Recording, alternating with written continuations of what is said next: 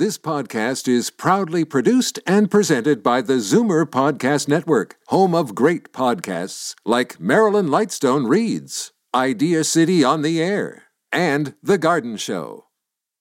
You're listening to an exclusive podcast of Fight Back on Zoomer Radio, heard weekdays from noon to one.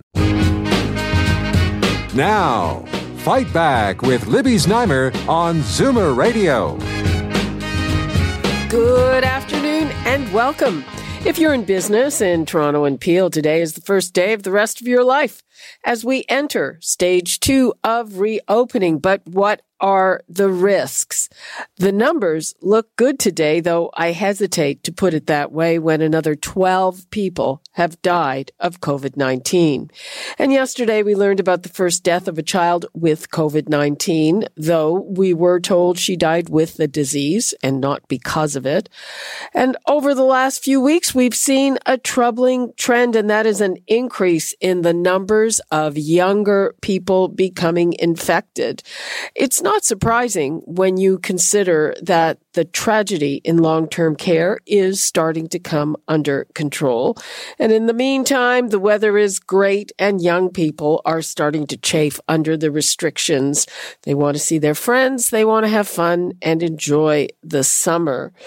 And amid all of this, the talk throughout the pandemic has been that younger people don't really need to worry about their own health, that they will not be the ones with severe cases, even though that's not entirely true.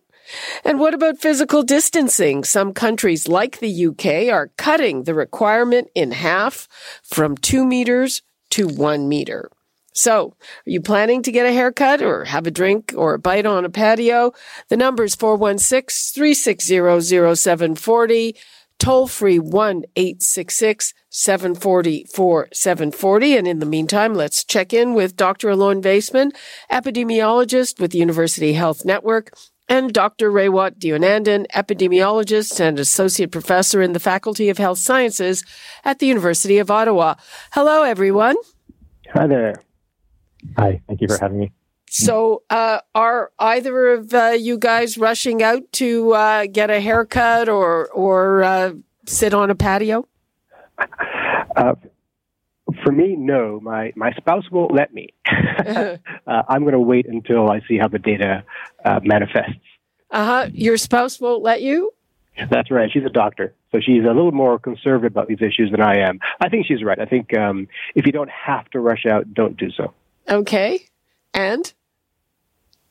Yeah, I think that makes sense, that even though things are opening up, we should still try to be cautious and really still try to limit our activity to things that we really need to do and take advantage of this time to do those things rather than, things that could still wait for a few more weeks.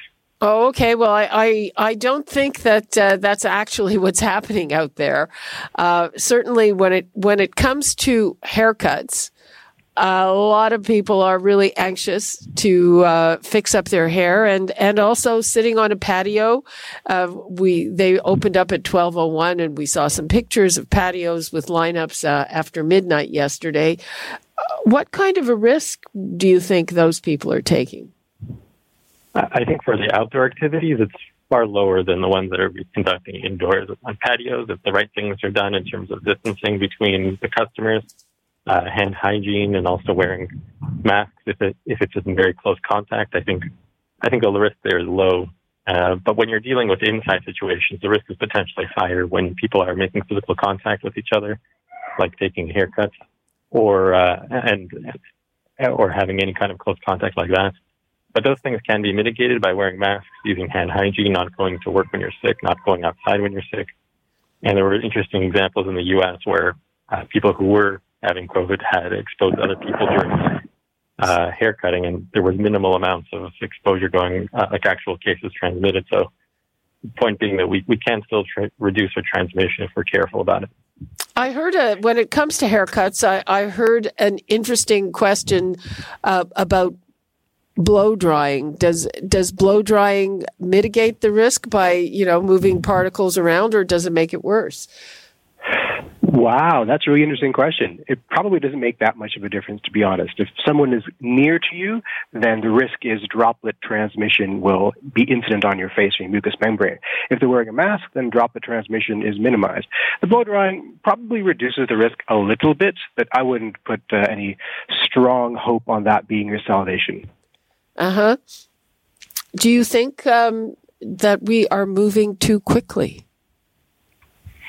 That's a value-laden question, and I don't think we are moving too quickly. In Ontario in general, the caseload is low across the province. It's just that in a couple of key places like downtown Toronto and Peel, where the epidemic is most problematic. But I think we're taking the right steps and we're unfolding at the rate we should be. Okay, let me give the numbers out again, 416-360-0740, toll-free 1-866-740-4740. I'd like to hear from our listeners. I know that in my circle, it's kind of half and half. I have people who are just itching to get out. You know, my husband loves to go out to lunch, and I think he's going out to lunch today as I'm here working away.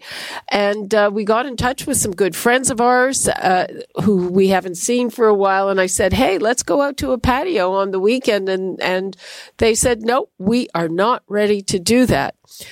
Which is fine. I know people who are, I have a friend in Halifax and she already sent me a picture of her latest hairdo. So, you know, I think it is to a certain extent all over the map. And, you know, later we're going to be talking to restaurant owners, and I know that some that we were talking to are worried about business coming back. They said demographically, baby boomers, older people, are more cautious and will be more cautious about coming back. So, audience, let's hear from you on that. Again, 416-360-0740, toll free 1-866-740-4740. And Dr. Vaisman, I'd like to get into this whole issue of the rising number of young people who are being infected. And in the States, the numbers are really through the roof, but it's happening here too. Yeah, it's an interesting observation that they've made. And there's a few explanations that could be contributing, likely a combination of all of them. One could be that younger people are now more aware, having been 5 months into the epidemic, the importance of going out and getting tested. And so more awareness has led to more testing among that group. The second element may be, as you mentioned earlier, also that the restrictions on young people may not have been as effective, or they may not have perceived as restrictions to be as important. It's hard to know, but that perhaps can also contribute to the possibility that more of them are positive. In general, young people will have easier access to testing because they're more mobile and more able to get to the testing centers. So they will also be tested more often in certain areas where testing has become very broadly available to them. So that may be why more young people have tested positive recently. Dr. Deonandan, what's your take on this? That's exactly right. To think about this as an epidemiologist, there are going to be real reasons and biased reasons. So some of the biased reasons have to do with how we deploy the testing. For example, as we're testing less and less symptomatic people, you're going to get more young people who tend not to show symptoms. As well, the older people are being more cautious now, and so they're being less represented in the data stream. So on balance, you're going to see a heightened weight of young people in the median age category. So I'm not entirely surprised. It doesn't necessarily mean that young people are going out and getting infected at a larger rate, but it might mean that. Well, this last weekend we saw here in Toronto on Cherry Beach, scenes that looked like they were out of Florida with young people crowded in. And, you can understand why. And even in places where going to the beach was allowed and legal, and there was some physical distancing, it didn't it looked like that might be a dangerous situation. Yeah, the interesting thing about those observations that people are concerned about the distances between groups, like you and another group of strangers.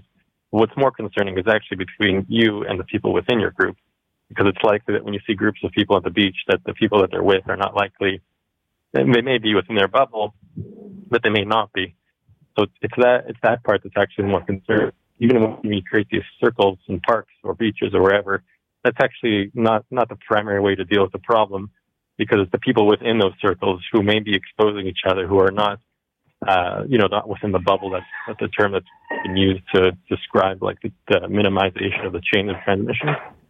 So that really is a concerning aspect of seeing those kinds of things. But now that the prevalence is lower, it's less and less of a concern. Okay, let's take a call from Liz in Norfolk County. Hi, Liz. Hi. Thanks for taking my call. I'm sure you realize that in Norfolk County we've had a number of deaths in the farm workers. Yes. It doesn't seem to be hitting home here with anybody, even the older people. I had the misfortune of having to take a cab last week, twice. The one gentleman in the cab was at least 60 years old. The second time I took a cab, the young woman was in her mid-30s. I asked them, why didn't they have any hand sanitizer or wearing a mask or anything? The comment was, we don't have to, and we don't think it's a problem. Well, I'm sitting there in the cab in the middle of the afternoon, and I'm sure there's been a number of people in the cab before me. And the cab drivers don't have to take precautions? Well, I have to check on the situation here in Toronto, but I was reading an interesting thing in the Toronto Star where they had a number of epidemiologists, I think including Dr. Vaisman, rate the danger or the risk of certain activities. The ranges were pretty wide in most of them, but Dr. Vaisman, what do you think? Is getting into a cab a dangerous thing? There's only contact with one individual, so it's hard to kind of rate it, maybe in the medium kind of range. The fact that other people have previously been in the cab may be of a concern, but you can mitigate that risk by washing your own hands before and after actually exiting the cab. If there's enough distance between you and the cab driver, that could be a safe scenario, but it would make sense for both you and the cab driver to wear a mask in those scenarios. And even if it's not the rule, we should be encouraging everyone to do that. Well, I did have a mask on. They didn't. They weren't hand sanitizing. They weren't doing anything. And like I said, how many people have they had in the cab so far that day? But down here in Norfolk County, you go into any grocery store or pharmacy, you don't see masks on too many people's faces. They don't seem to give a darn anymore. It's like it's water under the bridge. Things are opening up. It's safe to go and do what you want to do. Total disregard. Well, I'm 67. I don't have an immune system, period. If I get this virus, I cannot see me living through it. I'm sure there's a lot of other people in this county that have the same concerns.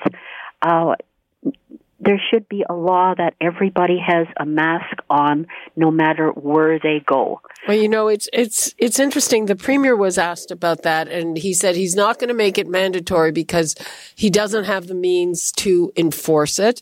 I'm not making a judgment about whether that's a good excuse or not. There are places that are demanding it. There are grocery chains here that they won't let you in without a mask. There are other stores. The TTC says it's mandatory, but they won't throw you off. I mean, in your place, Liz, I would say, you call the cab company. I haven't taken a cab since this hit. And the was the owner of the cab company. Okay, well, if you have choices, because I know I'm not getting into it. When I order a cab, I'm going to make sure that the person who is coming, the driver, is going to be wearing a mask. And if they're not wearing a mask, I'm not getting in the cab. But I'm not doing that yet. It's one of the things I personally am nervous about. Liz, I hear you. And this should have been something that was enforced months ago. I have relatives in Europe, and they have to wear a mask if they are out in public, or they will be charged. Oh, okay, Liz. A lot of people would agree with you. Thank you very much. Thank you for your time. Okay. nobody wants to, even when it's mandatory here, for some reason, it's kind of optional. It's mandatory with no consequences. Is that the right way to go, Ray?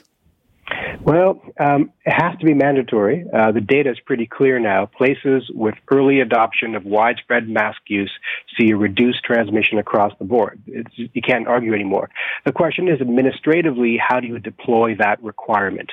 If you make it a criminal concern, you have to have resources to police it and to fine people and arrest people and to punish them if they don't cooperate. So I'm more comfortable with better public health messaging, convincing people it's the right thing to do. And that's obviously going to be a long-term struggle. But unless the population feels as if they're partners in this endeavor, we're not going to get through this. Well, when we hear the public health people, every single time they tell us, oh, we've been great, Ontario residents have been so fabulous, keep it up. Is that, is that accurate? And is that the right way to go? It's like between that, it's either that or total scold. A total scolding of people who went to the beach or whatever, Dr. Vaisman? Yeah, it is. There's those extremes of the messaging that happens. I think people just need to be careful not to point any fingers at any specific people or a group of people, like young people say they're to blame for spreading the virus or something like that. It's just a matter of reiterating the same message and normalizing it. Normalizing, like many other things that we do in our culture and our society that we consider to be manners, masking will be part of that. It's just a matter of, it's going to take a while for the province to be on board with it for the majority. I think the uptake has generally been good, to answer your question about the culture, but it's just going to take time for it to be normalized throughout the whole province. It's interesting, when I go out lately, I see more and more people wearing masks. So I guess it is becoming normalized, though, and there's all this, sometimes you forget it or whatever. But it's difficult, and like I said, the messaging seems to me to be between two extremes. Either we're getting patted on the back too much, we're not really doing everything that well, or just being completely scolded.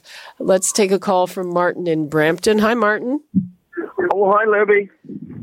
Go ahead. Yeah, I was just going to say that, I can't get a haircut. There's only two places around town here. But I do take my mask with me all the time.